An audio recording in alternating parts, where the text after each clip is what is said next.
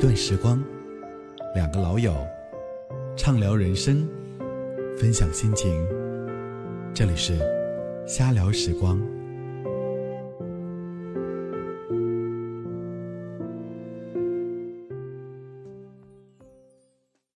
欢迎回来，瞎聊时光，我是你们的好朋友小东。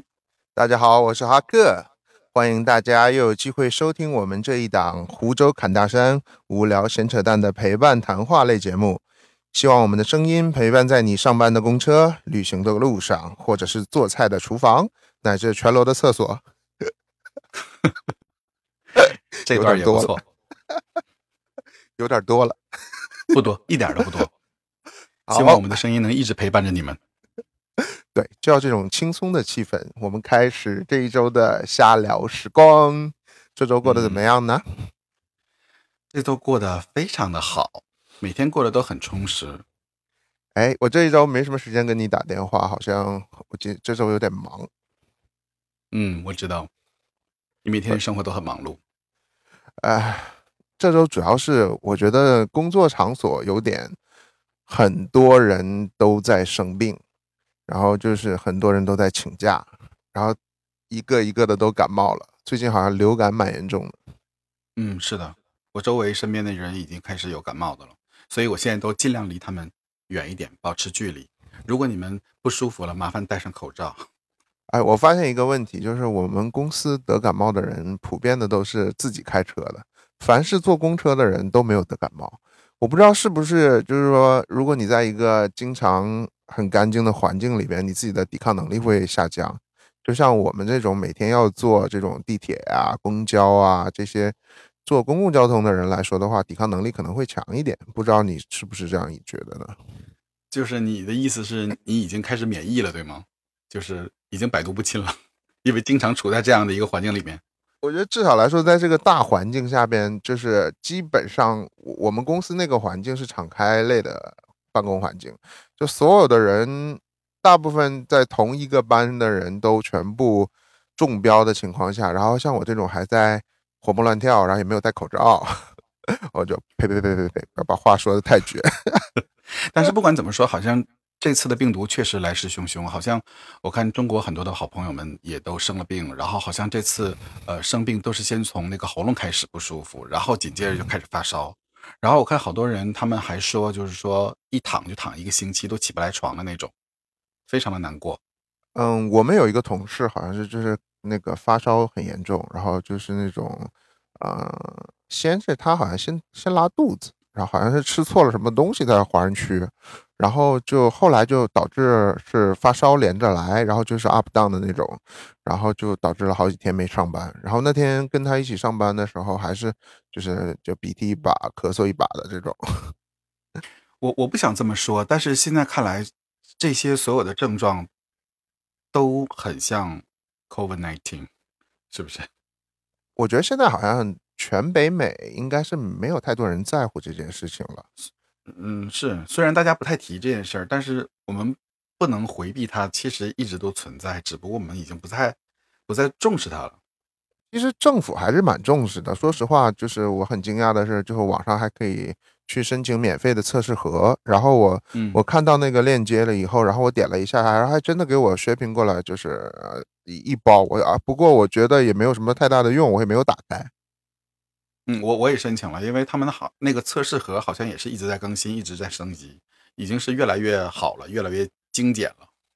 所以我觉得美国政府在这方面的话投资还是蛮大的。然后尽管是大家现在已经不太在乎了，我没有在基本上在 地铁上边没有见到几个人戴口罩，绝大多数戴口罩的好像都是我们华人。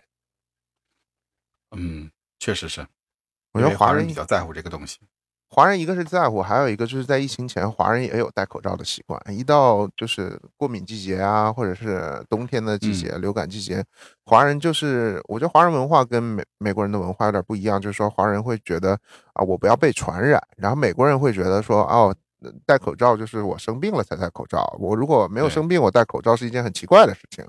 这也是导致疫情初期的时候，好像这方面争论非常多。然后我们华人先开始戴口罩的时候，然后老外也就是觉得不顺眼，就还还要搞歧视什么的。然后现在都乖乖的，老外也很多都已经习惯戴口罩了，不是吗？是哎，我我依然记得有这么一件事儿，就是那个二零二零年初刚开始的时候，然后不是美国开始有一些比较乱嘛，就是有抢劫啊、入室抢劫之类的。然后呢，我就让我朋友陪着我去那个店，想去买一把武器。然后呢，然后，买什么武器？然后要就 gun。然后我们我们进那家店的时候呢，然后因为我没有戴口罩。因为我那个时候还不太习惯，但是我朋友已经戴了三层口罩了，你知道吗？然后他进去的时候，那个店员因为是老外，看到他之后就问他你是不是有病？然后他说我没有病，你为什么？然后他说你戴着口罩，我们不欢迎你进来，就要把他撵出去。然后我朋友又有点好像装硬气的那种感觉，好像要跟人那个人我看都要拔枪了，你知道吗？我说你赶快你别说话了，要么你就在门口等着我，你不要在这儿。人家既然不喜欢你戴口罩，你就不要再多说话了嘛。他是不是觉得你是抢劫的？没有，他他就是觉得，因为那个时候大家都已经传出，就是说这个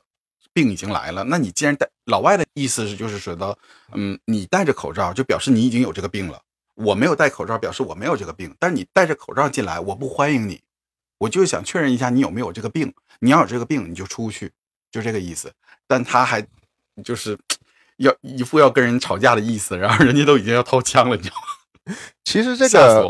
我们没有时间去专门聊一期疫情的节目，但是说我们就是捎带着，就是既然聊到这儿了，我再给你讲。我就是想到这件事，因为这件事我也从来没跟你说过。我 也我也给你讲一个，所以我们我就是随着节目，我们每一周做，然后万一聊到了疫情期间有趣的事情，我也给你，我们也互相就分享一下。我给你分享一个，就疫情时候有趣的事。既然你分享一个给我了。就我们单位有一，就是疫情初期的时候，华人都在戴口罩，然后我们就是试图劝阻，就是美国人也去戴口罩。我们这有一个黑人大姐，然后就那时候还大家都没有知道，就说戴口罩的那种事情，只有华人戴。然后我，你记不记得在市场上很多华人已经把那个口罩都已经抢的差不多了，然后基本上买口罩都很难了。嗯，然后那个我就是。很好心的跟他说：“我说你要不要口罩？然后给你个口罩，然后你你你要不要戴一下？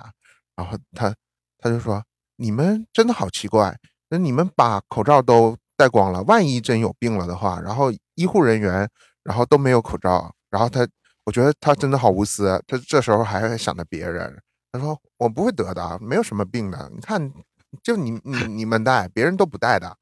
然后就是然后结果呢，我就是在。”封城的前几天，我就申请了我的假期了。其实我就提前了几天休息，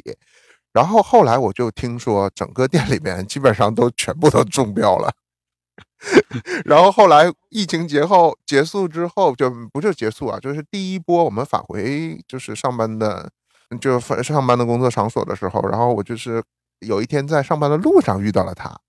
然后就啊，他看到我就很热情啊，又抱呀，哦，我太感谢你了，当时你提醒我，然后说了一大堆巴拉巴拉巴拉，说了一大堆感谢的话，说啊，你们你们当时告诉我，我就应该听你们的。然后我说，那你是不是没有中啊？对吧？没有，后来中的很严重，然后又发烧又干嘛？忽然他他可能忽然觉得自己好无知，我就进入了一种啊，就是那个就是 fake social 的那种状态，就是不知道怎么回答。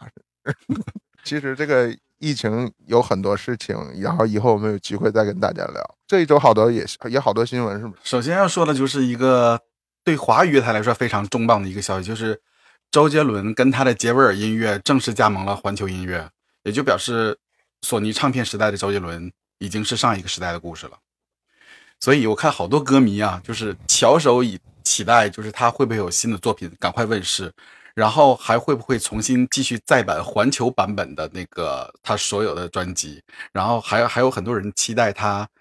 环球会不会出再版的黑胶？你也知道，几年前大概四五年前吧，呃，周杰伦出了那一个套的那个十四张的黑胶，当时出来的价钱是六千多块，现在已经炒到三万多了。哇，妥妥的理财产品，三万人民币吗？三万人民币，三万多，而且你买不到。问题是三万多你买不到，没有人卖。哇塞！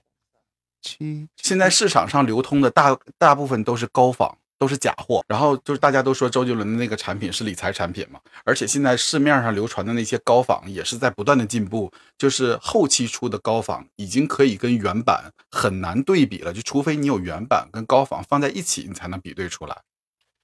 我觉得这是这真是一个就是啊，我觉得歌迷的钱真的很好赚，就是说只要有这个市场，唱片公司可以任意拿捏的赚歌迷的钱。我觉得你最近一直都在关注黑胶市场和唱片市场，我觉得，嗯，反正如果是个理财产品的话，也咱如果它出了的话，你就帮我关注一下，帮我收一套就好了。问题是，这个问题又又说回了另外一个问题了，就是他那套黑胶，因为当时唱片公司也没打算，也没以为会大卖，毕竟是六千多块钱的人民币的东西，不是所有人都拿得起这笔钱。然后大概只是限量了，就是谁订就有。包括后期有些歌迷后知后觉发现这个东西出来，因为大家没有第一时间拿到这个新闻，就没有第一时间入手，然后再去买，唱片公司已经不出了，他就只出了那一次。然后就导致这个唱片的价钱一直在往上翻，现在就是彻底彻彻底底炒到三万多。我觉得这类产品就是针对歌迷的，就不管它怎么出，还是有歌迷会买单。哎，其实我觉得在就是嗯，在北美的话，就是满足自己的一点小爱好还是挺容易的。就说买个 CD 机啊，买个什么 DVD 机啊，这种东西都是生活情调，其实也不是算垃圾产品。但是我说你你你做的很对的，就是说你买完新的音箱，然后把旧的音箱马上出掉，这一点的话，我觉得你是你是很痛快的，就是完全不留一个旧的东西。哎，这个音箱一会儿再说，出的非常后悔。为什么？它涨价了吗？就是我卖赔了，挂在易贝上去卖，然后易贝收的手续费实在是太高了。听众朋友们可能不知道你讲的什么东西，你是买了那个丹拿的音箱，然后就把它把那个旧的你的什么音箱给出掉了，是吧？也是个我原来有一款旧的音箱，然后我就放在就是美国最大的二手交易网站易贝，然后之前在中国叫易趣，后来它退出了那个中国市场，这个咱们就闲话少叙。也是个什么牌子的音箱吗？杰士是美国的老 HiFi 品牌，那国内也是蛮贵的。对，因为易贝它跟中国的那个闲鱼还不一样，好像你挂在闲鱼上卖东西，闲鱼是不收你钱的。问题是我现在放在易贝上，易贝要收很高的手续费。嗯，七扣八扣，最后我真的就是赔钱卖了。易贝上面买过几次东西，有一有一个经常买的卖卖家，他也说，他说他他不如跟我私下交易。他说易贝易贝刮取的钱实在是太多了。易贝确实，他刮大概百分之十几的手续费，真的非常高。哎，美国这个制度真的是，就是因为它它这个税收制度，美国万税嘛，就是所有的东西都是跟税务去挂钩的。就是你在哪里买东西，哪怕说我听说信用卡返点返多了，然后或者返钱返多了，好像也最后他也会给你寄一张寄一张信，然后就说让你去报税啊。今天下来我还要说一个事儿，就是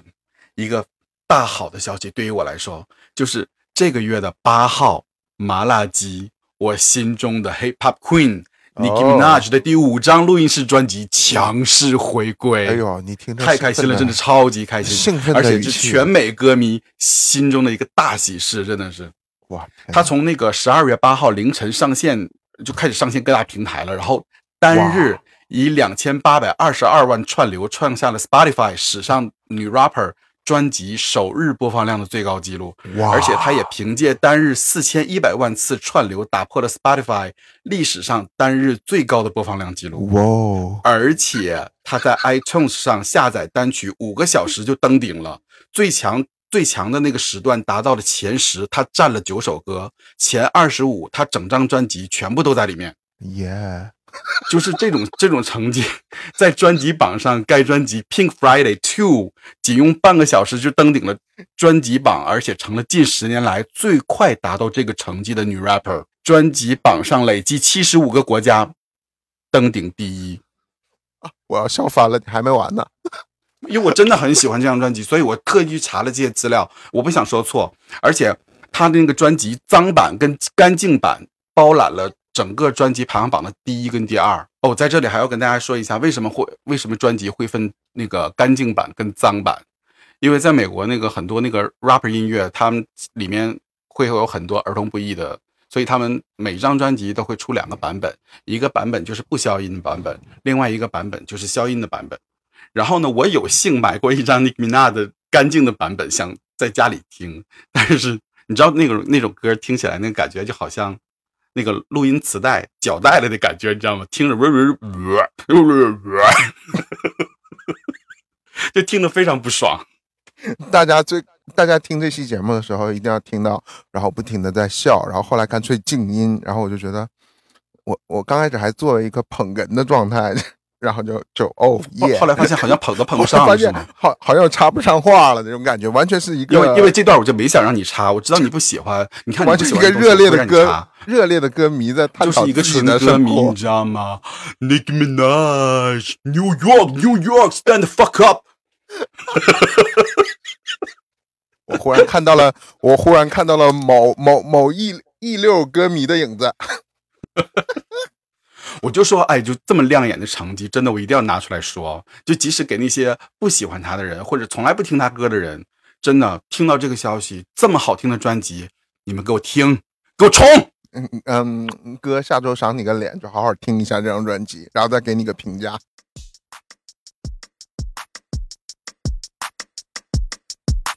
Yes, you're beat on the radio.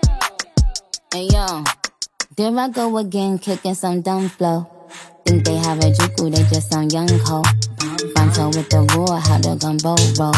My nigga with the pot, it ain't gumbo though. Switchy on my hip, he sound like drum roll ho. I paid a couple bands, let the drum rolls go. Switching up the plans, let that dumb hoe go. We out in Soho, you just so Soho. Man, y'all know that bitch is whack, y'all gon' tell her or not. Y'all report everything, y'all be telling a lot. Gotta tell my niggas chill, before they snap like chat. Pussy in the They say my price ridiculous, I don't like them bitches. Pussy tight and vicious, hit them likes to lick this. Screaming fuck the opposition, toting glocks and switches, used to pots and dishes. Got the Bentley, cause that's just tradition. Made him drop his bitches just from pussy pictures. Made him eat me, we don't swap positions. We don't talk on phones, to keep my cool, so don't be blowing my high. Bitches ain't blowing up, they only blowing the thighs. Heavy on the side, everything. 非常好听，真的，我已经循环了这么多天，我一直在听，一整天一整天的听，你知道吗？我以为你循环了五月天的专辑，啊，对五月天真的是非常无感，尤其是看了他们在巴黎那场直播之后，彻彻底底坐实了他们之前全部都是假唱。啊，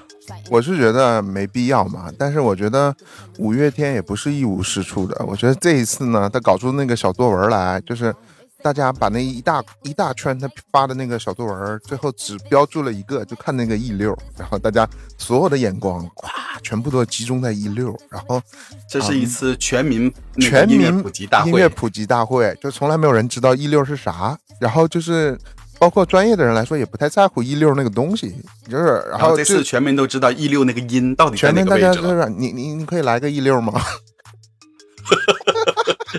OK，前几年是你可以来个 freestyle 吗？这几年是你可以来个 E 六吗？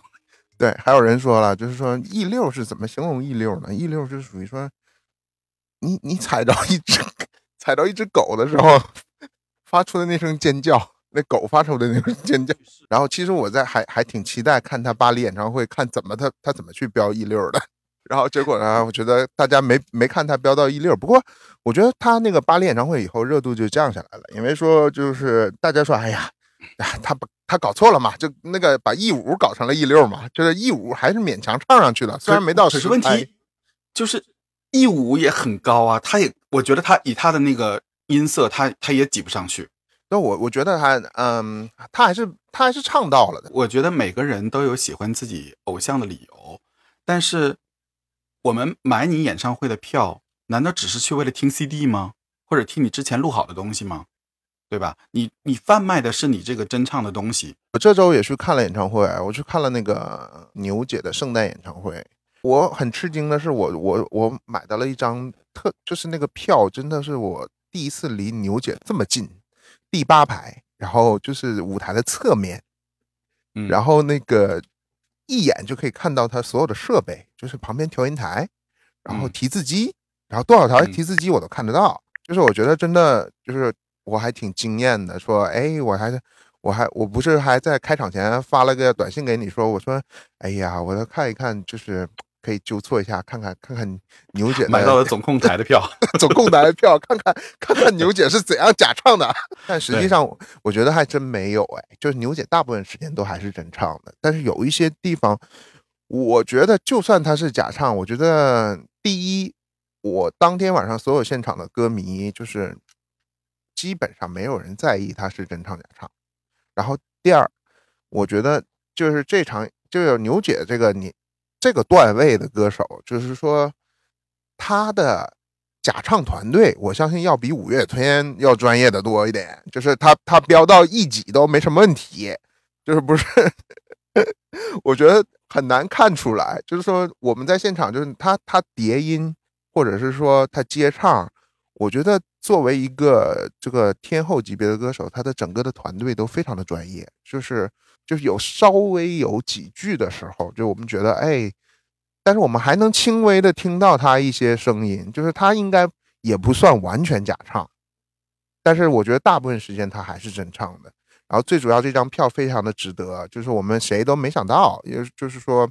我们在侧面那个看台的时候，然后当当有人开始在后边就开始尖叫，然后我说这这我们那一排这人哎怎么了？我们也挺近的，就没没仔细看，然后就听牛姐在那边说要请出什么两个两个天使，然后我就就大家都觉得哎是不是把孩子又请上来了？然后是不是谁谁谁？结果我们看到了两个人在后台后场，然后全场就疯掉了。一个是 A 妹，还有一个是 Jennifer Hudson。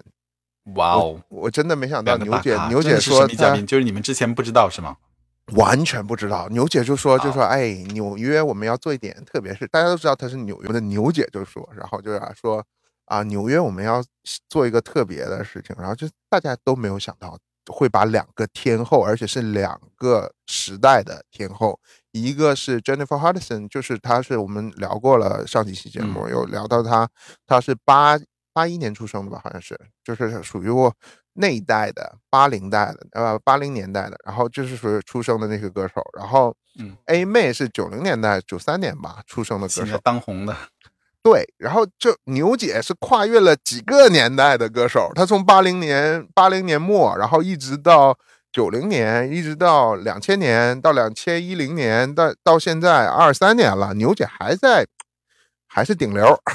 就是我觉得就真的真的牛逼的不要不要的，就是占据着 Billboard 的排行榜最多单曲的人，然后加上这个大家公认的这技巧性，就是呃没得挑，就是你至少年轻时候的现场是是让你就是膜拜的，真的很非常的强。然后我觉得就是，其实我觉得像牛姐这样的歌手，你现在在看她的现场，也不会觉得你这张，我觉得你这张票也是绝对值回票价的。嗯，我觉得就是现场是感受气氛最好的一次，因为我觉得我就像我跟你之前说的，说我已经预计了，就是说这种大牌歌手一般在麦迪逊花园广场开演唱会的话，一般都会迟到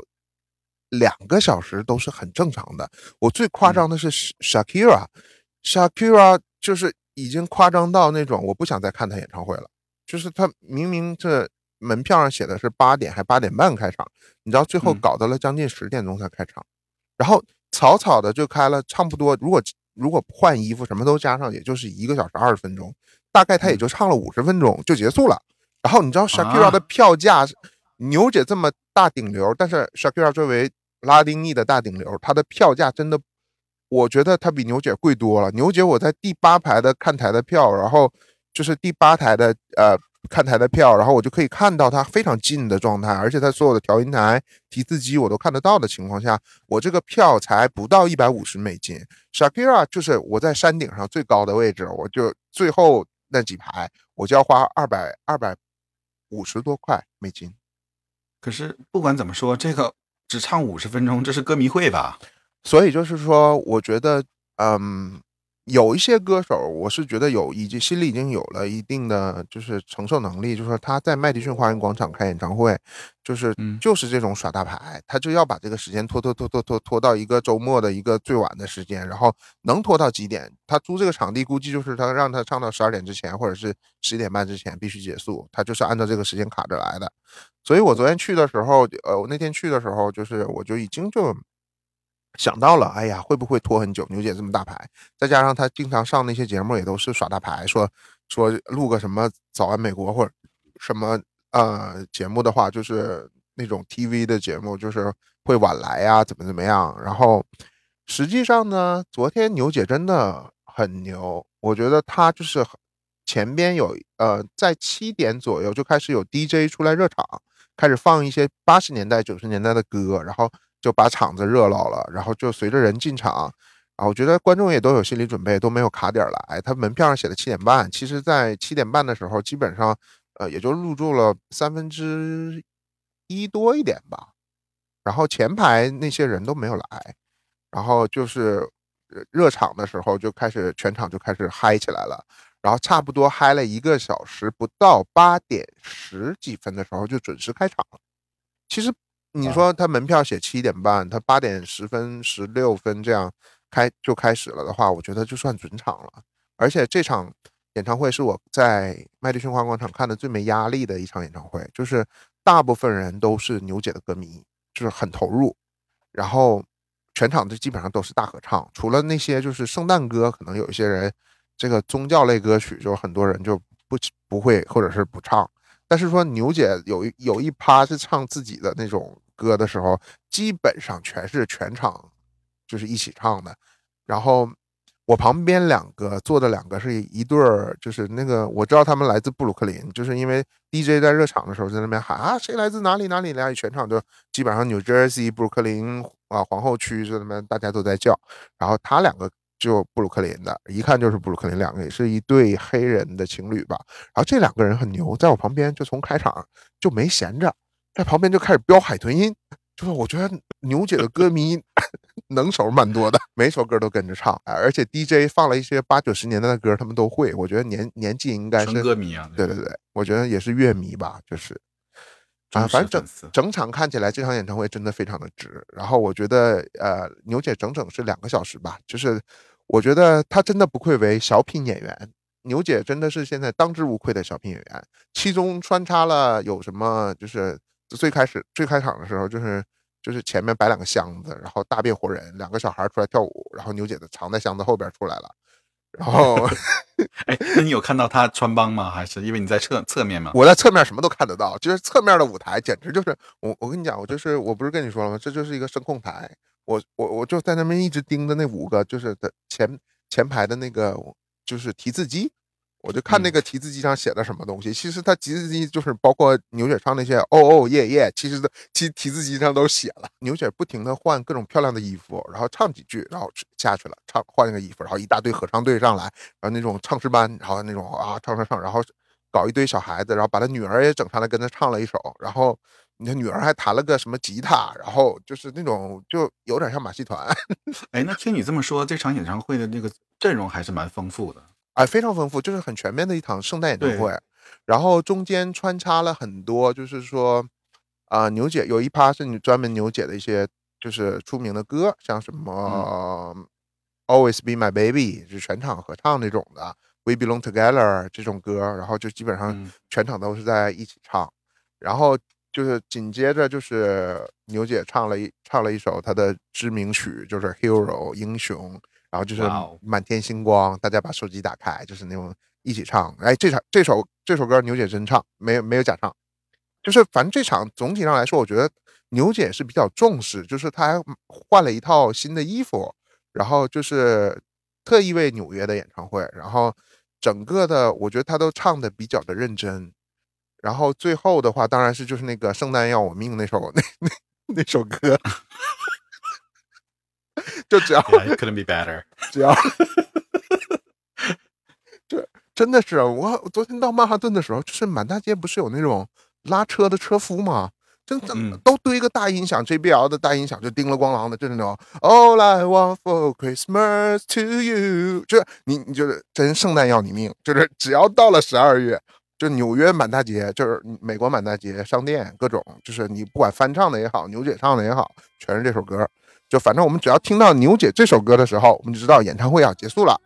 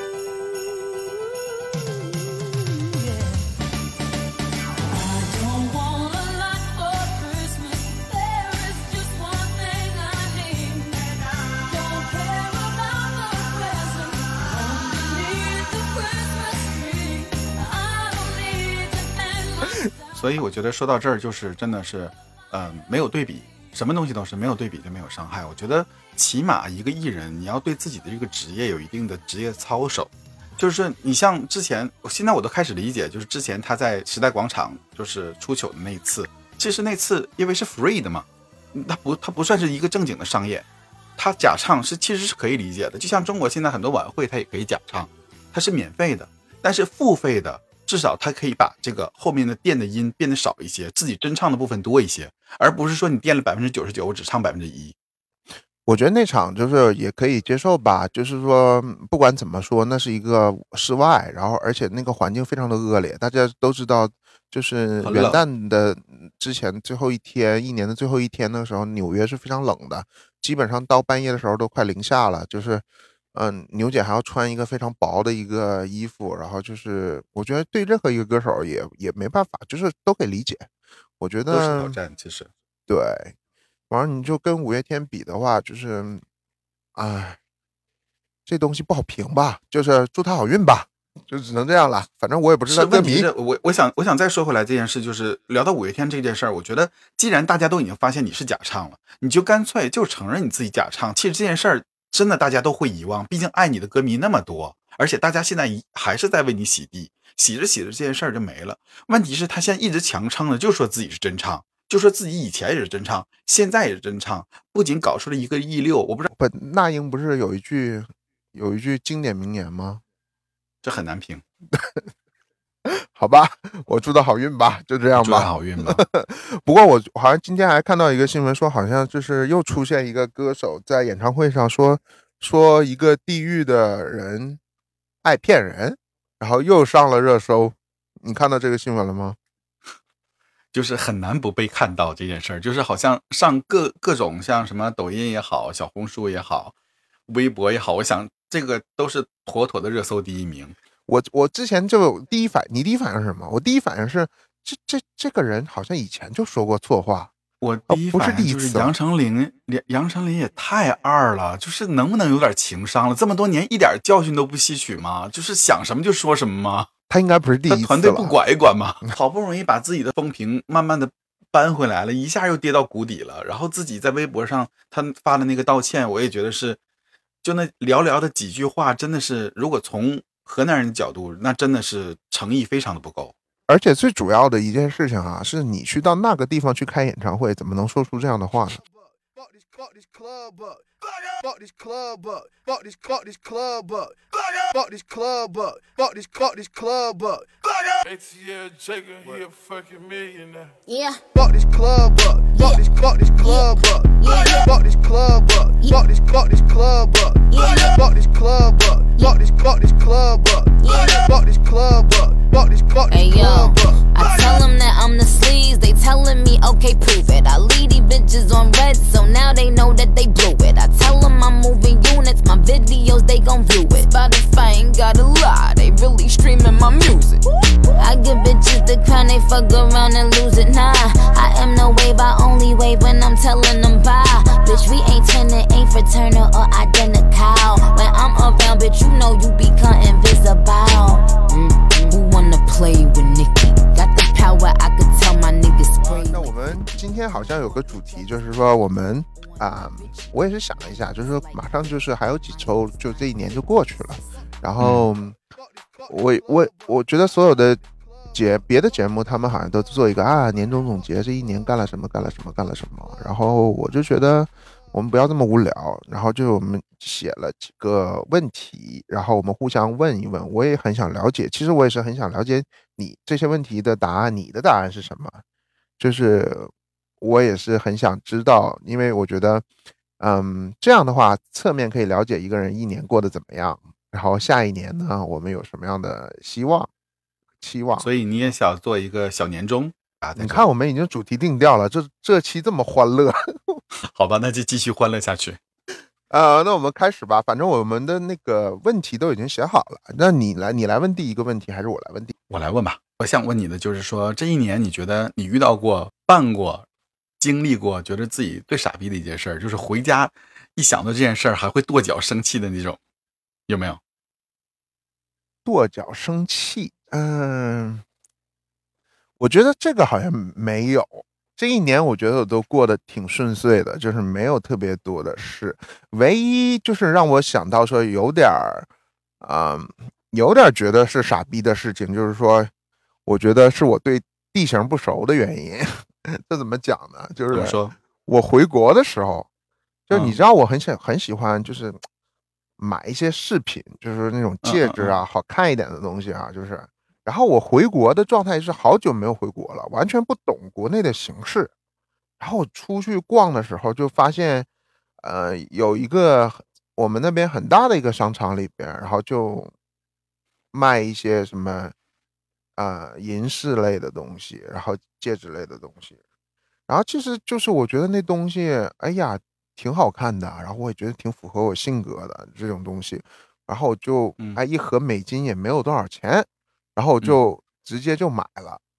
然后我还特别开心，然后每天都带着，然后觉得那个东西其实其实我觉得也不便宜，就是将近就是就是人民币也差不多五百多。然后我觉得那个就是带着玩的话，银饰品我觉得挺可挺好看的。然后有一天，就是我妈的一个朋友来了以后，然后就跟我说，他说：“哎，我妈就是那种，我我买了什么东西都要给别人看，然后就是跟那个、跟那个叔叔说，你看他们买这个好看不？怎么怎么样？”然后我妈就给他看了，然后结果那叔叔说：“你在哪儿买的？”然后我说：“就在哪儿在哪儿买的。”然后他就他就他就说：“我给你搜一下。”然后过一会儿跟我说：“你看拼多多才卖三百多，最贵的。”可是啊我就拼多多的品没没没质真的都一样吗？没有，然后我当然是刚回国，完全不知道是什么东西嘛，就是没有在那嗯边买过东西，我就觉得就是跟跟美国应该是一样的嘛，就是商店里也买不差，就是跟网上差价也差不了这么多嘛，对吧？能差出一半的价钱来，然后就我也不太相信，然后还嘴硬说啊，那质量可能不一样，然后私底下 回头就在拼多多上开始查，查好看，从十块钱 一直查到五呃二百九都有，然后你就你很难就是，如果你从图片对比的话，很多人写的是什么假一赔十一模一样，啊就这种这种话，然后实际上我已经大概估算了，这个这个应该就是会被骗了，就是说这东西应该就不止这个东西，不止这个价钱，就所以你找到了同款吗？是的，然后我就觉得就是一模一样的吗？一模一样的，然后很多假卖，然后基本上都是差不多的。我觉得，我觉得这东西很难评，就是，所以我就默认了，所以我也不去啊研究了。这这这这戒指就戴着玩儿就好了，就这样。因为这个你还接触过，你像对于我一直在美国，我都没接触过拼多多，我是真的不知道拼多多那个东西到底会有什么样的差距，所以，所以很多人跟我说是给我的第一印象，我也觉得可能品质会不一样吧。所以说国内国内人都给我的，就是国内生活的人都给我了一个警告，就是说国内买东西水很深，只要不是牌子的，或者是不是那种就是一定是一个什么大牌的出的东西的话，你一般来说都不要在店面去买，一般都是要店面看好，然后直接在网上再搜。然后对于我这个在国外长期生活的人来说的话，真的没有这种想法，就是说价钱会差这么多。所以就是我觉得，你要说我这一年的话，就是心里会有点不舒服的感觉的话，真的是回国第一件事情就是这件事情。我觉得是这件事情是我觉得也让我学到了一点东西，就是嗯，国内的买东西坑很多。自从这件事以后，我就是学会了用拼多多，然后就基本上没有再上当了，在国内。那那后期你有在拼多多上买过什么东西吗？我买了好多，就是自从我能够挂靠我国外的银行卡可以买东西比，如说呢？就是一些小东西啊，就是什么袜子呀，然后什么就是嗯狗类狗的衣服啊，就比如说在美国那咱们这样，你举个例子，就比如说你买了一件狗的衣服，多少钱？人民币？狗狗的衣服在人民币的话，呃，人民币的话只有有一些是十一、十二、二十五、十一、十二人民币是吗？对，二十五，最贵的也就二十块，差不多。然后拿到手里之后，你觉得那个品质怎么样吗？啊，品质非常好，我带回来五六件，然后可能真的？在这边的亚马逊上卖同样质量的话，它要同样的价钱的美金的价钱是一样的。其实所以你洗过之后，它会不会就是掉色呀，或者是卸了之类的？我觉得这块十十块钱人民币不洗扔了也也也也没啥吧。我觉得这东西，我觉没有，得我只是想知道它品质到底有多我。还没洗过，买太多了，然后那狗穿不过来了。反正我觉得拼多多的拼多多之所以最近的就是它整个的那个业绩，还有它整个的股票都在蹭蹭的往上涨，我觉得是有原因的。成功勾起了我的好奇心。我知道在美国版它也有一个拼多多嘛，就是叫 T 什么打头的，改天我也去试一下吧。那个哎，美国版的我真的不想买，因为我发现那个美国的网站会盗取你的东西，不是盗取啊，就是说、哦，你只要注册过，人信息嗯，应该是你只要注册过，就是他很烦。你即使不买东西，我没有在上面买过东西，但是你不买东西，就是一直在给你发短信，然后就说，哎，你有一样商品还在你的购物篮里，然后一直在发英文的短信给你，就发发就是发这种催你买、催你呃购物的这种信息，我觉得这样不好。这种这种垃圾信息实在是太多了，然后我觉得影响体验。影响不是影响体验的问题，已经到了骚扰的程度了，你没有办法把它嗯嗯嗯屏蔽。他一直他一直都是在在这个就是给你发这些东西，就是已经到了骚扰的程度，所以我觉得这个体验是非常糟糕的，所以就不要注册。我觉得，嗯那你呢？你觉得你这一年里最傻逼的事情是什么？啊，我这一年最傻逼的一件事儿，到现在想起来我都觉得非常傻逼的一件事儿，就是年初的时候，因为你也知道，美国在美国生活其实蛮无聊的，然后就有一颗八卦的心，然后去八卦朋友的生活的事，然后就八卦别人的事，然后因为好奇心太重了，八卦来八卦去，发现把自己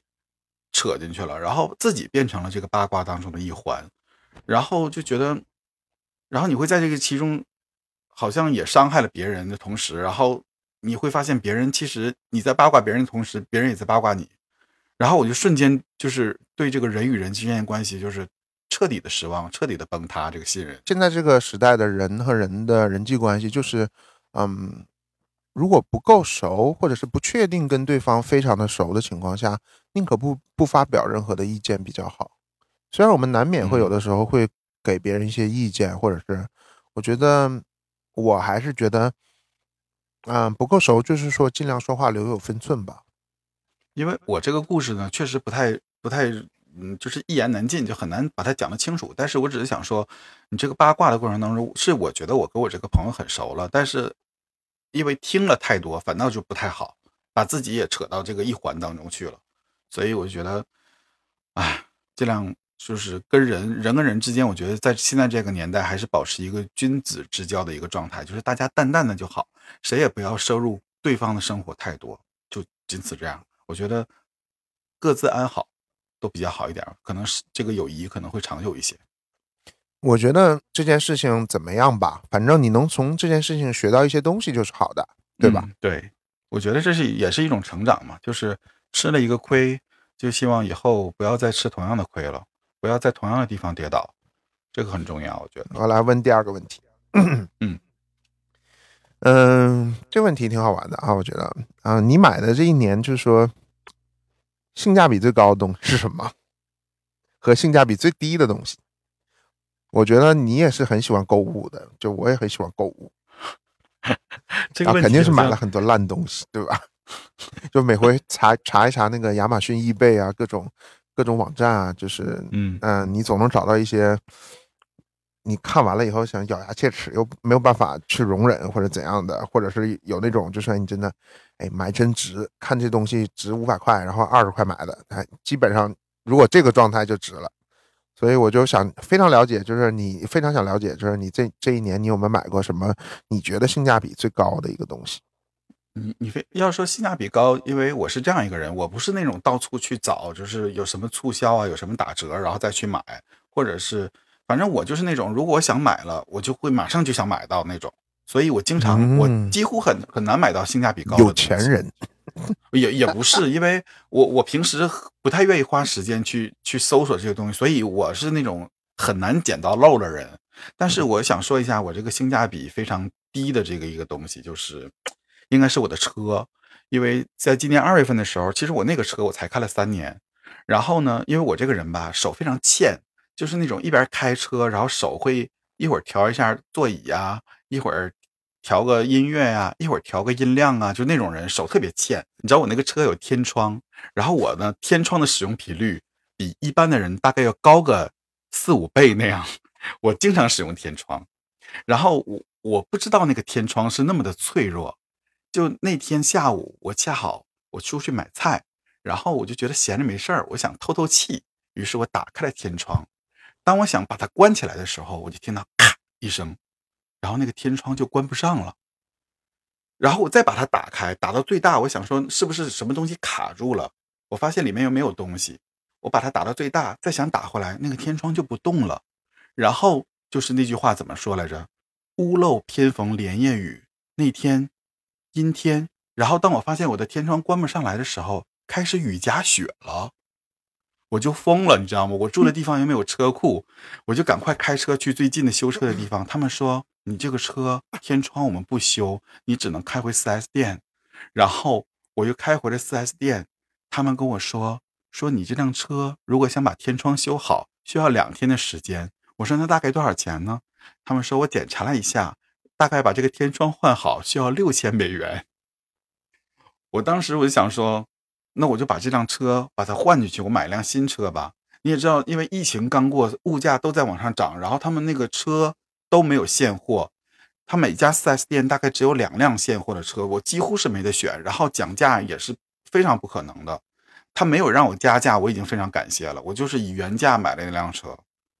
然后这是我觉得性价性价比非常低的一辆一一个一个东西吧，算是我买的。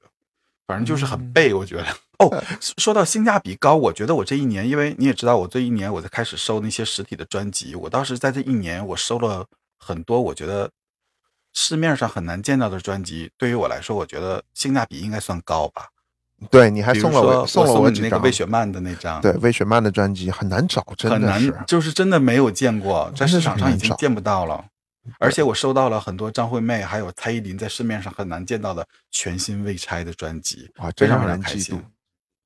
我觉得就是看到你这些这些专辑，真的是喜欢这一类东西的人，真的是觉得很羡慕，很羡慕。就花了一个一个基本上成本的价钱，嗯，是，就大概只有二十块、三十块人民币这样，我就觉得太划算了。因为你当年也就是这个价钱，以现在这个价钱，物价都飞涨成这个样子了，以这个价钱买到全新未拆的专辑，我觉得非常非常开心，而且很多都是首版。我觉得就是今年，我觉得我买的性价比最高的东西，我觉得我想了一下哈，我一嗯般你都知道，我就是买东西基本上性价比都非常低，就是出于心情买的。嗯 No no no no，我这这地方我一定要打断你一下。你每次跟我说你买的东西，我都觉得性价比好高，而且你都是经过研究的，而且你经常能捡到漏，这点我非常非但是你常羡慕。你架不住我一年一年三百六十五天，有三百天都在性价比啊，这个钱花的就不够性价比了。好吧，我可不可以这样理解？就是你买了十样东西，然后只有两件性价比非常高，然后你告诉我了，剩下那八件你没告诉我。对，但是我还是买了一件，就是性价比比较高，我自己认为啊，就是嗯苹果的股票。苹果的哦股票，我觉得是我这一年买的性价比最高的东西，因为我我就开始玩股票的时候，我的股票账户应该就就是二零年的时候，疫情的时候玩的挺好的，就是嗯叫初生牛犊不怕虎，冲进去了以后就成虎这种感觉，然后后来就一泻千里了。你知道，疫情一恢复，美国股票市场就很烂，但是我觉得苹果呢是情怀。然后就我就一直留了两个股票，一个是苹果，一个是迪士尼。迪士尼就是我的一个大情怀，我就觉得迪士尼、迪士尼、迪士尼，从小就这么喜欢，就投他的股票。然后，但是迪士尼给我来个腰斩，然后完全没有性价比。然后嗯，但是苹果，我觉得我看的很准啊，我也告诉你了吧，就是说苹果大概跌到一百二十块左右的时候，然后我就说入手嗯，入手，然后嗯入手了。入手了以后，然后我就看着苹果，就是慢慢、慢慢、慢慢开始飙升。现在苹果应该是在一百八十九左右、九十块左右这样的价钱。然后我就是随着它飙升，然后在一百六十块，在一百七十五，然后在一百八十九块，分别把我的苹果都扔掉了，就等于说挽回了我迪士尼损失的一半的钱。我觉得我觉得就是那么多都能都能画屏啊。是的，所以我觉得苹果、苹果、苹果这个股票绝对是我这一年性价比最高的东西。哎，你知不知道这个世界上有一种人，就是给他抄作业他都抄不及格的那种，对我听说了，那个人就是你。我让你买苹果，顾买，你买比特然后还币，唉，就是真的一言难尽。好吧？然后我觉得全年的东西我都可以说性价比极低，然后就就举几个吧。我觉得，嗯，我觉得性价比我觉得比较低的就是年初买的那个 LG 的游戏音箱，然后那个音箱好像是四九九，然后死贵的，然后就是为了他说你当时我没跟你分享说，我就喜欢那个灯，我就可以变蓝色，可以变黄色，然后你打游戏的时候还可以就是说用一个音响去模拟五五点一声道，实际上就是这个你体会到了商家的话术，你拿回来就是个扯，我我能插一句吗？可以就是你可能都不记得了，你当时买这个音箱，我还问你，你为什么要买这个音箱？然后你还说好看，就是好看，然后又能用，然后它有五点一。我说你又不打游戏，你买这个音箱来干什么？我有去研究游戏音箱，它所谓那个虚拟的五点一，是为了打那种 FPS 游戏，就所谓的 F FPS 游戏，就是类似类似于那种吃鸡游戏，就是在战场当中，所以你是说我的动。我的动物森友会是用不到的，是吗？对，那种东西是专门为打 FPS，就是射击类游戏，因为你要听敌人离你远近，是楼上还是楼下，是从左边来还是右边来。好吧，下一话题，接下来这个问题，应该是我们两个都能答的，就是这一年你循环最多的专辑和最多的歌是什么？你先回答吧。你还是问我，我来答。我自问，对啊，我问你要先答，然后我来听听，我再回答。嗯，其实我觉得我我我实在想不出这一年，就是说我到底是听最多的专辑。我说中文歌跟外文歌我都听的情况下，我觉得我今年我一直在听一首老歌，就是我我年初的时候，我是在易贝上收了一个，在一个新加坡的人手里面收了一张中校界的嗯老专辑，然后它里边有一首叫做《加路》，就是你中校界这个歌手，我觉得他在录音棚里录出来的专辑都是非常的好听，声音清澈。然后我觉得他后期的现场，我不知道为什么我听不了他的现场，他后期好像嗓子在现场唱的时候，跟他专辑里边的声音完全不同。然后，但是我收这张专辑的时候，我就觉得他里面收了一场他现场的 DVD，然后我听到了他唱现场，呃，他的二零零六年的那张，嗯、触动心弦的一些歌，像 Sole Sole，嗯，Sole Sole 你，就是触动心弦，各自远扬，然后还有加路。我觉得我听到《加路》那首歌的时候，我真的觉得他的嗓音在那个时候是很完美的，基本上接近了他的就是录音版本。然后为什么喜欢这首歌？就是说这首歌就是描写一个回家的一个心情，然后回家的路。然后我今年就是很久没有回中国了，很久没有看到家里人，然后妈妈很久没有看到，然后就每一次在路上的时候，去在一个飞机上或者是一个旅行的过程当中听到这首歌的时候，我都是有很感动的，就是一直在幻想着哪一天真的回到家里面是怎么样，然后就这首歌可能是我这一年听的最多的。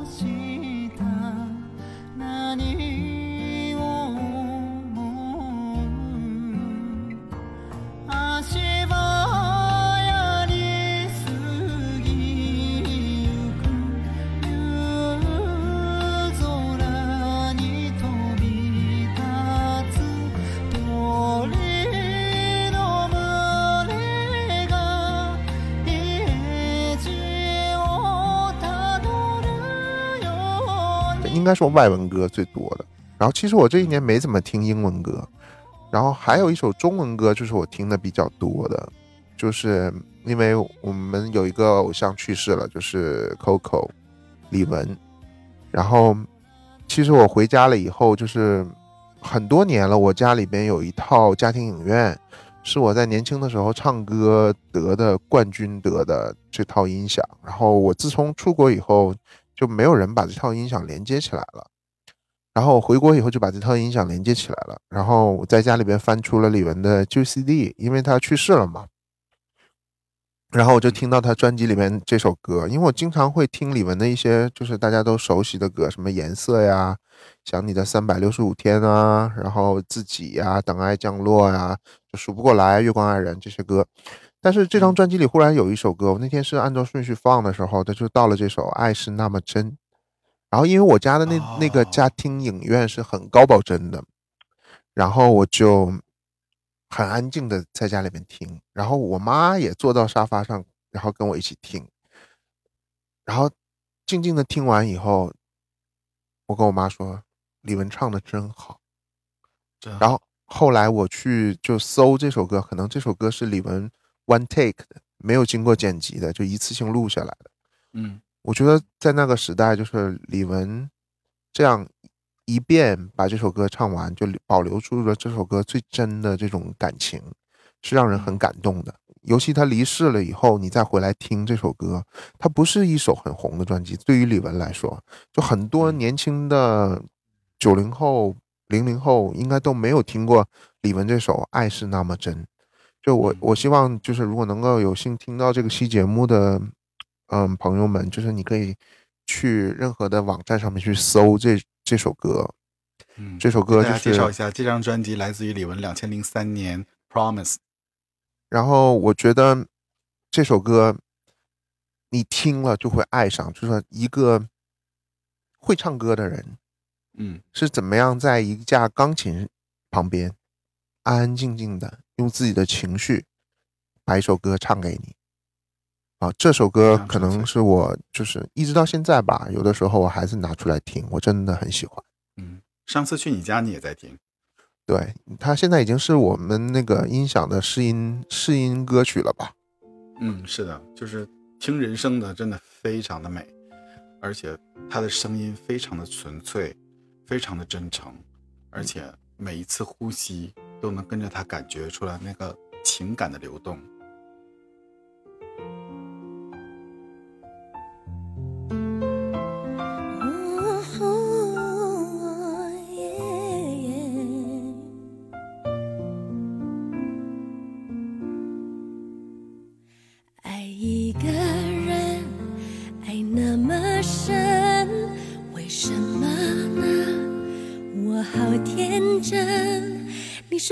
情是一种梦游症，难怪现在的我有点昏。我的呼吸，你的眼神，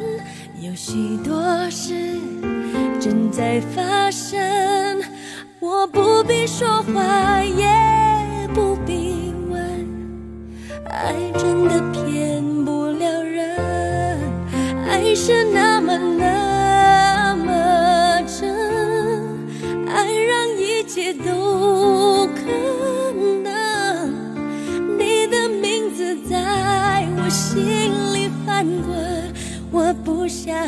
否认我爱一个人，我自己。下一题，我不想听你讲了，因为我不想听你讲分享你听最过一定是麻椒鸡，对吧？麻辣椒鸡肯定是循环周，你不你不说你不想听我也要说，真的是给我冲给我听，Nicki Minaj。到底是麻椒鸡还是麻辣要说一下嘛，鸡？给我个机会，我也要说一下嘛。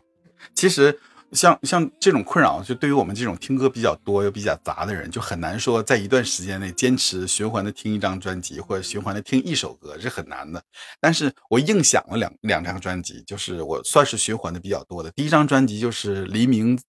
在离开索尼的时候发行的一张专辑，叫《一个故事》。然后那张专辑的制作人是李宗盛，他也是在一架钢琴旁边唱歌的那种。整张专辑就是已经褪去了那种电子舞曲啊那种时代的黎明。反正我很爱。另外一张专辑我循环的比较多，是后半年循环比较多，就是今年张杰的这张全新专辑《外南街一九八二》，我也很喜欢。哦，就你真的很喜欢张杰，整个氛围我知道。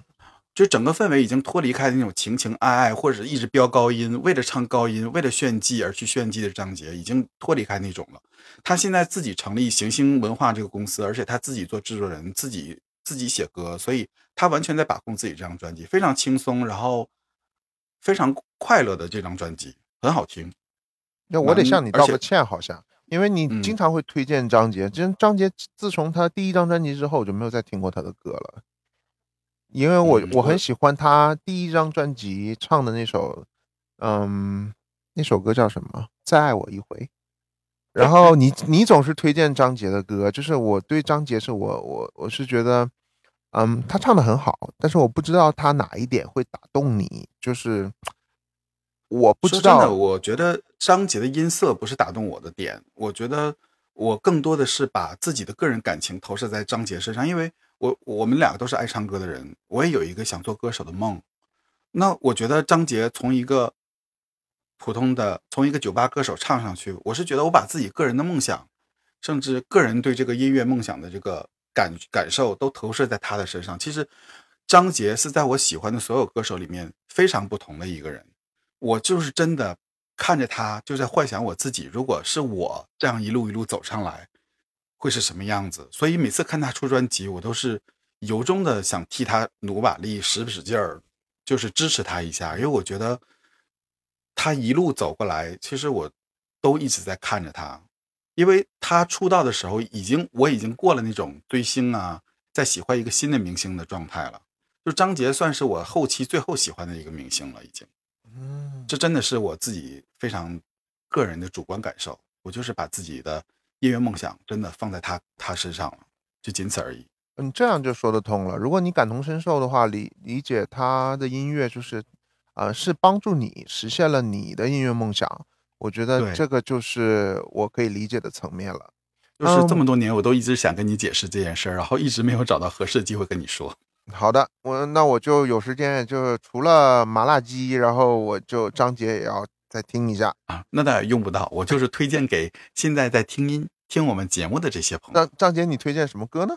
这一年你听的最多的歌是什么呢？哦，张杰这一整呃外南街一九八二这一整张专辑我都很喜欢，但是我真的想投投诉一下，吐槽一下，他专辑卖太贵了，一百八一张。张杰，你要听到的话，请把专辑降低一点。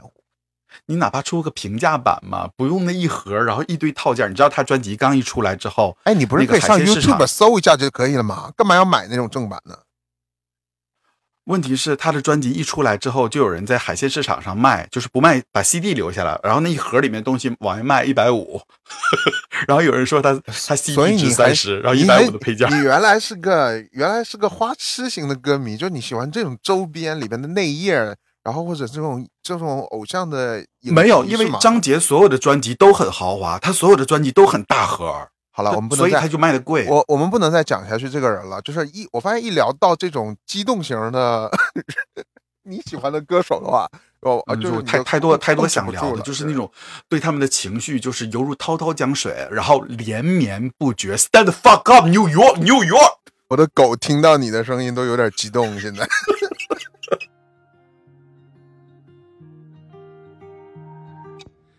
推着行李箱抬头看，咖啡店，大门还没有关。上了一班车，抬头看，发现没终点。拿出我的吉他，随便弹着和弦，哒哒哒哒哒哒，笑得挺自然。开往那未知的天际线，再一站就不远。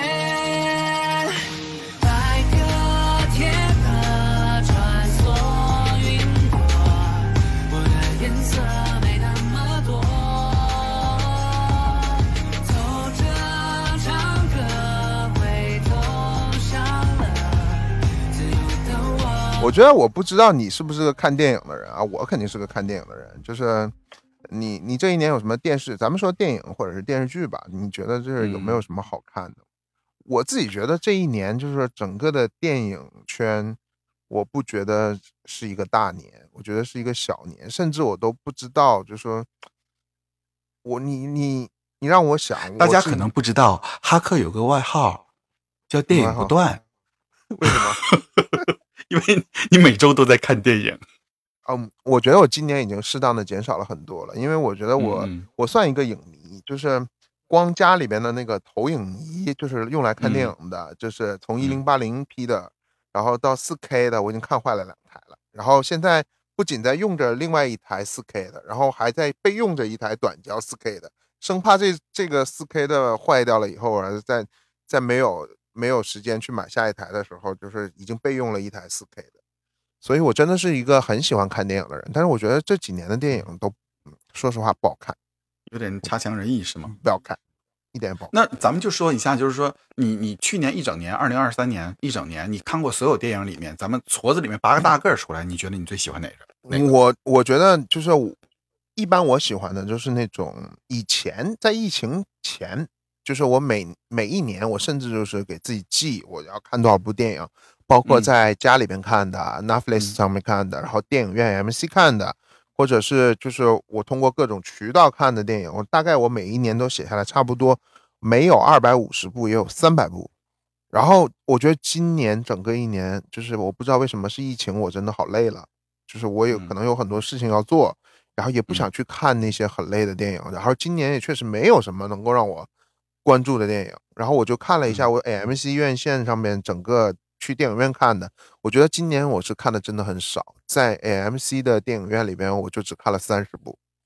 我觉得对于我的阅片量来说，今年就是非常非常少。我觉得甚至我也没有来说，这样的阅片量已经非常大了。不，你我甚至都想不出来，就说哪一个电影就是真的很好。但是我就是觉得我，我我我我就不说，我我还是说一个吧，就说对，说一个我们，我们说一个，就是说，呃，看过的电影或者电视剧，就是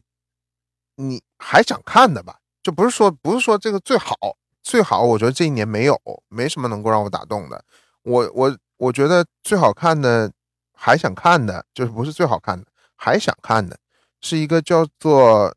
嗯、Joyride，就是我不知道这个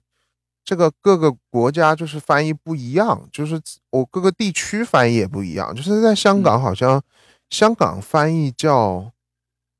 就是美国应该是翻译过来叫做兜风，你从英嗯文翻译过来，然后嗯嗯，就叫兜风。我去搜了一下，对就叫兜风。然后就是好像是香港叫什么叫叫香港叫喜干会，然后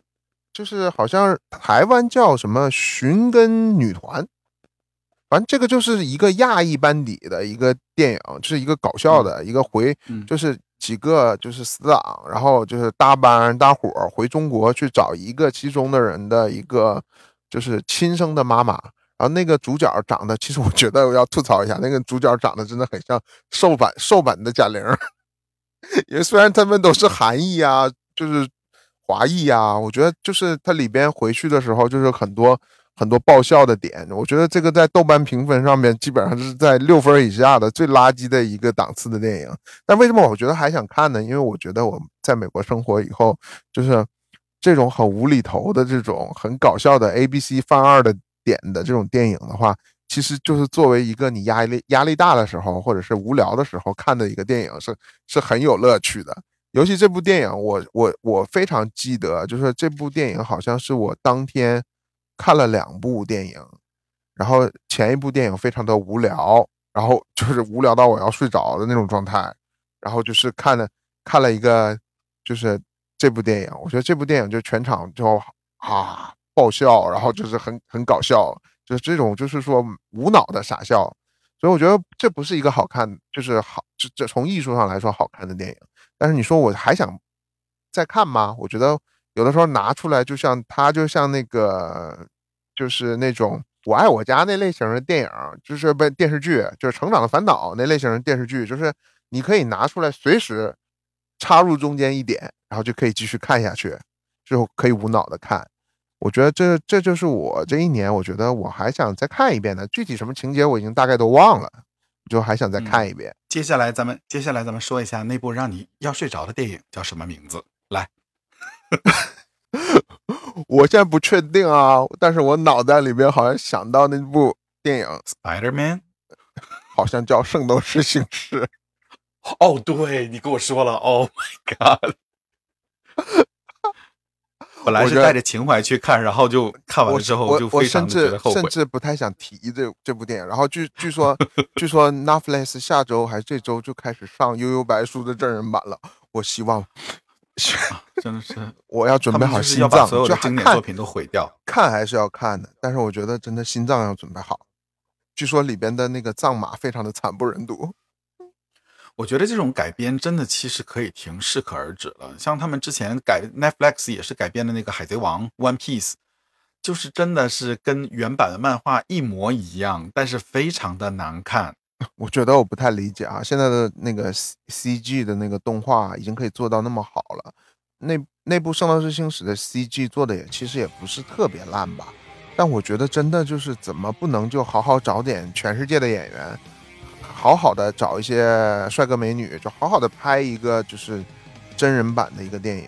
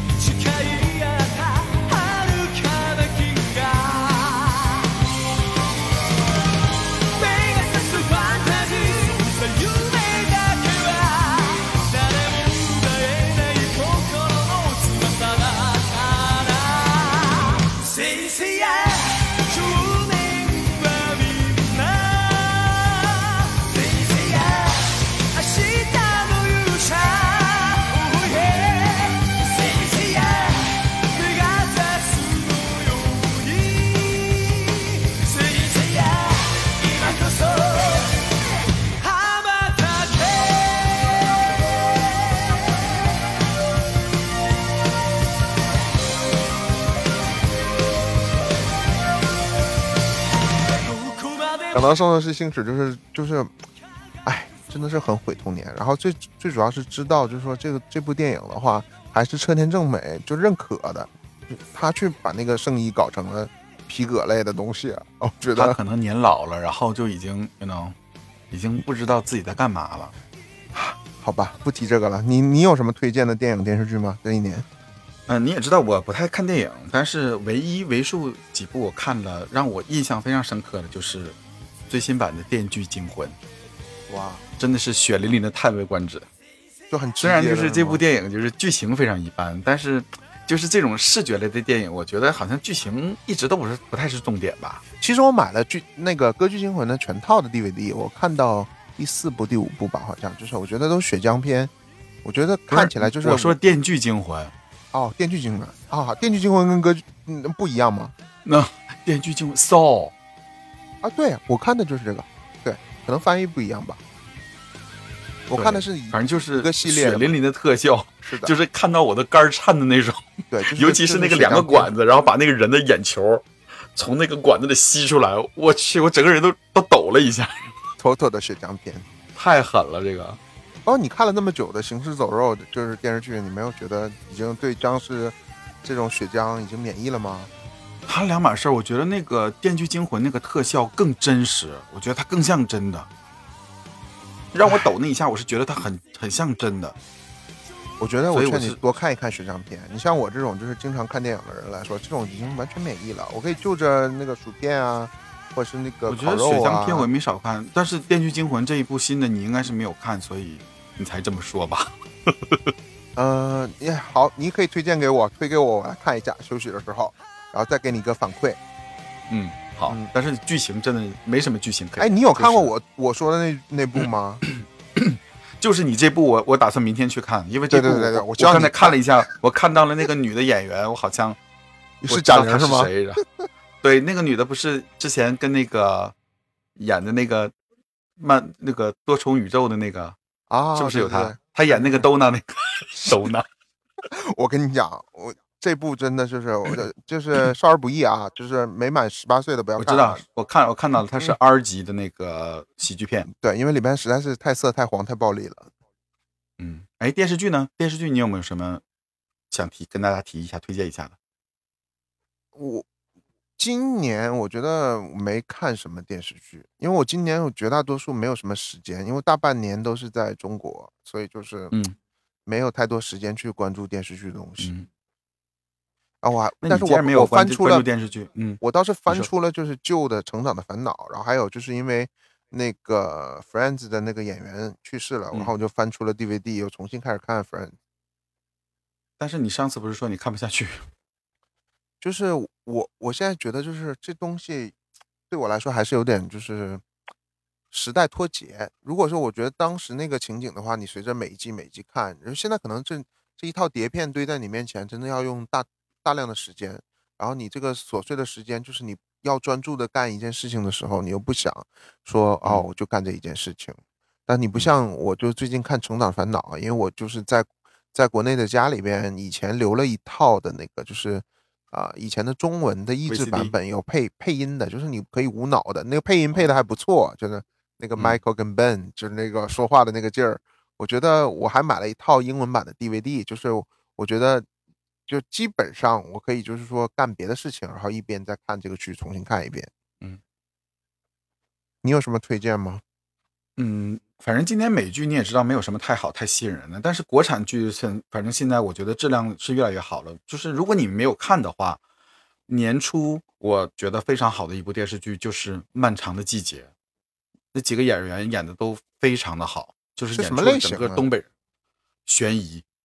啊，东北然后演出了东对呀、范伟主演演的非常好，还有秦昊，真的演的非常非常非常值得看。我怎么我怎么一听到这个名字以后就有点但是但是不是喜剧哦，我觉得它不是喜剧，叫什么而且叫什么？这部剧《漫长的季节》，啊而且这部剧在韩国也拿了大奖，拿了电视剧的奖项。你知道中国的电视剧能拿到韩国在韩国拿电视剧的奖，就是非常罕见。所以你就是给推也推荐给我，然后推荐给所有听众。现在这部剧我主要是推荐给你，因为我相信《漫长的季节》大多数的中国人都看了，我相信是这样，因为风评嗯非常的好。它从一上来就九点五分，评分是九点五，然后看着看着才掉到了九。我今年实在是太忙了，然后我平时也不嗯太去看这些，就是嗯、国内的电视剧，所以我觉得，哎，你也给我一个方向，让我有一个方向，说如果选择剧荒的时候，可以去选择这一部。嗯因为我也算了解你嘛，所以这部剧我是推荐给你的。那接下来这部剧我是要郑重的跟能听到我节目的小伙伴们说的，是我最近还在追的剧，就是我相信 TVB 是我们很多人童年，但是这部剧我是觉得可能你们也有在看，就是《新闻女王》，非常非常好看，每集都有反转，每集都有高潮。就是如果听到节目的小伙伴，如果你们在看，那我们非常开心，我跟你们是站在一边的。如果你们没有看，给我看，给我冲！New York，New York，大家大家听到这一步，就是东东就是有点有点变性，就就是完全他们他们跟前几期的风格完全不同。对，然后他们可能发现，哦，原来这个人是个疯批，对，我们就要这种效果，就我们平时聊天的时候就是这种这种效果，我们就要这种效果。I'm so confused, face to face. It's to a stranger face can recognize what's in the mirror. Blood and fate fill the hearts silently, through which I can see myself. is crystal clear. I found mirror somewhere in my heart. Beautiful, it's beautiful, deep inside my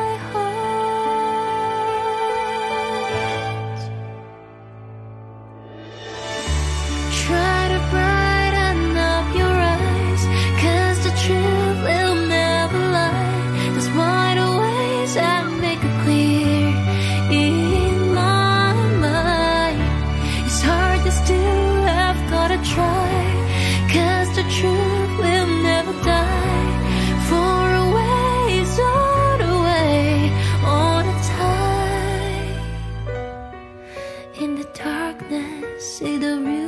with your eyes remember it's you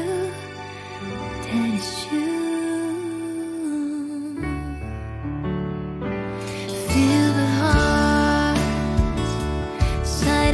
这个问题好像有点重复，就是说这一年你买过最无聊的产品，或者最后悔的产品，其实。这个一点都不重复，就是说你性价比最低的，至少你还能用。就是最后悔跟最无聊的产品，就是你这东西是没办法用的，就你不知道什么场景。你有吗？我这我这种三百三百六十天都在，你那个 AKG 的耳机 拜拜我帮你 AKG 的耳机，每年一九九，每年都要一九九。AKG 的耳机至少它还是个 HiFi 耳机，我的黑砖还可以听，对吧？它还至少还可以听，至少我还拿出来了。就有一样东西，就是我买了以后压根儿就没有把它打开过，然后我也不知道什么场景能把它用到。哦，我我要听一下，这是什么东西？就以我这种三百六十天都在看 deal 的人，就是只有五天休息时间的一迫不及年，待了。就是你记不记得，就是韩国一个韩国一个潮牌出了一样非常非常奇葩的一个东西，然后我我就以前就是我我买它的原因，真的，我觉得就这么跟你说吧，这件东西就是谁手里有也是件牛逼的事情，就是你知道那个所以它到底是个什么东西呢？是一双鞋，鞋至少它还可以穿，对不对？用你的话来说就，是你知道铁臂阿童木吗？知道买了一双铁臂阿童木的鞋，你知道你知道那个大红鞋吗？年年初的那个潮牌，对，我我我跟你讲，我买这个鞋还不是原价买的哦，因为抢不到，然后就是还花了一点高价把它抢回来。我我我记得我有跟你说过，你买了不长时间，我就跟你说，哎，我前几天在抖音看到了，好像二九九人民币。哥那个是正版的，OK。OK，人家盗版的，看着也挺一样的，反正都是放在家我觉得我买的原因，就就就像这特别贴合主题，就是说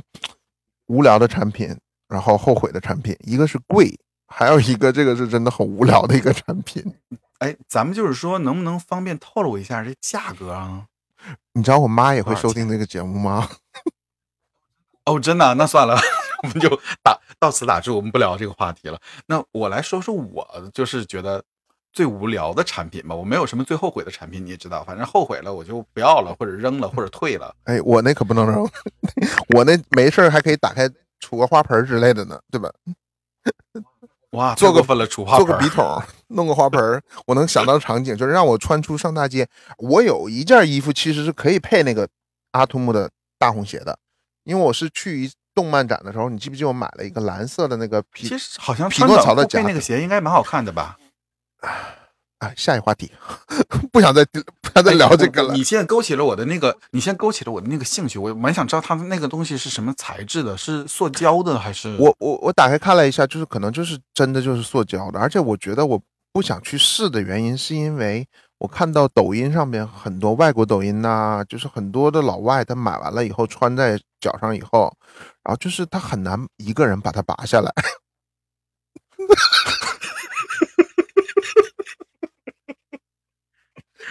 那所以它那个材质会不会像卡洛茨的那种？我觉得我就是，哎，我我我曾经在华人区看到一个拉丁裔的人，然后在那边坐着，然后穿，然后我我那时候还没收到那双鞋，然后就我看他在那边穿，坐在那儿还挺挺嚣张的，然后我就问他，我说哥们儿，你你你在哪儿买到的？全全网都卖卖没了。他说啊，我哥抢到的。我就是就那种一脸一脸很拽的样子。然后其实我觉得所有人应该看到他穿这双鞋都说这个二逼。逼逼，把这个逼掉。我觉得那我的内心戏当时是 这双鞋穿出来真的有一点勇气。除了去动漫展的话，我觉得很难想象在一个人类正常的生存环境里边去穿这双鞋。我觉得还好，后来我的理智战胜了我的嗯失控的情绪，然后没有去他再买那个那个马里奥的那双。他后来那个品牌又出了一双马里奥的鞋，又出了一双黄色的洞洞鞋。我我是在那个第五大道任天堂那个专卖店看的那双鞋的，所以奉劝奉劝所有的嗯听众朋友们，不要再乱花钱买这种无聊的东西。就是我觉得有些情怀大可不必买单，看看就好。我我明年的愿望就是穿出去一次。你还没说你买的最无聊是什么呢？哦，对我买最无聊的问就是前一阵子买了一个智能清洗加热的马桶盖儿。等等等等等等，听了那个好有画面。马桶盖儿是我是我能够理解的那种日本的那种日日本不是都免治的那种喷水的吗？对，就是就是那种东西，就喷水等等等等，你是在一个正常的厕所上面安了一个马桶盖，安安装就是对，然后它会桶盖儿然后把它连上电，它会喷水，对，它会可以喷水清洗，然后加热它。是可以那种像日本的那种，就可以挪位置，然后喷喷到那个点，是吗？是我这种是的，是的，就是那个东哇，西。现在科技因为我没有用过嘛，我科技已经到这种程度啊我！之前就是听那个听好妹妹他们在聊，说有一个人就推荐说，就是如果说好像有多少钱，就是让你买一样东西，是选那个还是选这个？然后那个人说我一定选马桶盖。这，然后我就想说，哎，那这么神奇的东西，我要不要试一下？这算改装吧？是是真的要改装，因为首先你要把那个水管也要改装一下，然后电线你要连电嘛。我去我去日本的时候，我真的是觉得免治马桶这件事情，就是说你没有的情况下，你没去尝试的情况下，其实你是觉得那是一个很嗯怪的东西。但是你一旦、一旦你尝试之后你真的觉得这是一个人类发明的一个比较科技的东西，就真的是就是很干净，然后就是也不会把你的内裤弄脏，然后也就是很干净的感觉。反正我当时买后来聊的有点一聊到菊花的时候有点尬，是吗？我觉得我觉得不尴尬，我觉得要推荐给这些很多人还不知道，可能有想买没用过的这个产品的人。但是我们那我们话题不是说买的最无聊的东西和最最，不是说呃，算算是我觉得算是我觉得，因为用完了之后，我觉得这个东西，嗯，对于我来说有点无聊。为什么？因为我一开始也是抱着这个态度说，呃，科技改变生活嘛，那可能用了这个东西可能会增添一点小小的幸福感。然后用过之后，嗯，首先第一个优点就是它真的对位置对的很准，一下就呲到了用水，然后呲出来的水真的就是热水，而且我买那个马桶盖还非常好，它带了一个滤芯儿，然后它那个水是可以过滤的，就是防止这个里面再有那个滋生细菌，这点非常好。而且它有它那个马桶盖上有一个 sensor，有一个感应器，就是人一坐在那儿，它就开始加热。但是加热有几点不好的地方，就是第一，加热的时候它会发，它会有噪音，就会有嗡嗡的声音，加热的声音。然后另外另另外一个就是它那个呲水啊，就是很奇怪，就是即使你调了水压，问题是可能是我刚用不太习惯，我都不知道它它有没有洗干净，所以你到最后还是要用手指去擦，然后就导致有点脱了裤子放屁的感觉。你这是用然后第三水去喷，然后手指亲测是吗？对，然后第三个第三个缺点就是它用完了之后，它洗完了之后不是要烘干吗？然后那个烘干机呢，都已经烫屁股了，只是你烫你的屁股蛋儿，但是里面还是湿的，就是它吹的位置不对。你是就你买的这个牌子是这样，还是说所有的这类的，就是说加盖型的那？我就不知道了，因为我也不是做那个产品我觉得你还是可以试一试别的牌子，反正大不了退掉嘛。算了，因为安装真的非常麻烦。你首先要把水水全放干，然后安装马桶盖在上面，还要把那个水箱的水再接一个三节的头出来。所以你因为有一部分的水要流进马桶盖里面，所以你建建议的是，就是如果是想换这种免治马桶的，干脆就把马桶拆掉，换个免治马桶算了，是吧？就是如果你还是一个正常人，就能能能不用就不用了吧，就是挺麻烦的。其实就是毁把你家厕所毁掉，重新买一个免治马桶。问题是你要用水冲这个菊花的时候，它说明书上说最少要冲两分钟。你想想这得费多少水，然后又要费电。它那个灯，它它有一个厕所的灯，你知道马桶的灯，就是它也有一个感应器，就是当你把厕所的灯关掉，它马桶里面会照出幽幽的蓝光，你知道吗？就是很恐怖，就感觉好像马桶里下一步就要伸手出来。然后我想起了小时候看的那个恐怖片《山村老师》。我希望这段时间就是没有朋友们在吃东西，或者吃着午饭，或者是吃着晚饭，还好吧？我们没说什么恶心的东西，我觉得还好。但是这个产品，但它有画面啊，大可不必。但你跟我，我觉得这个这个问题就是你输了。我觉得你这至少来说你还尝试了。你看那大红鞋，我都没有勇气穿上。因为你怕脱不下来嘛不是？对。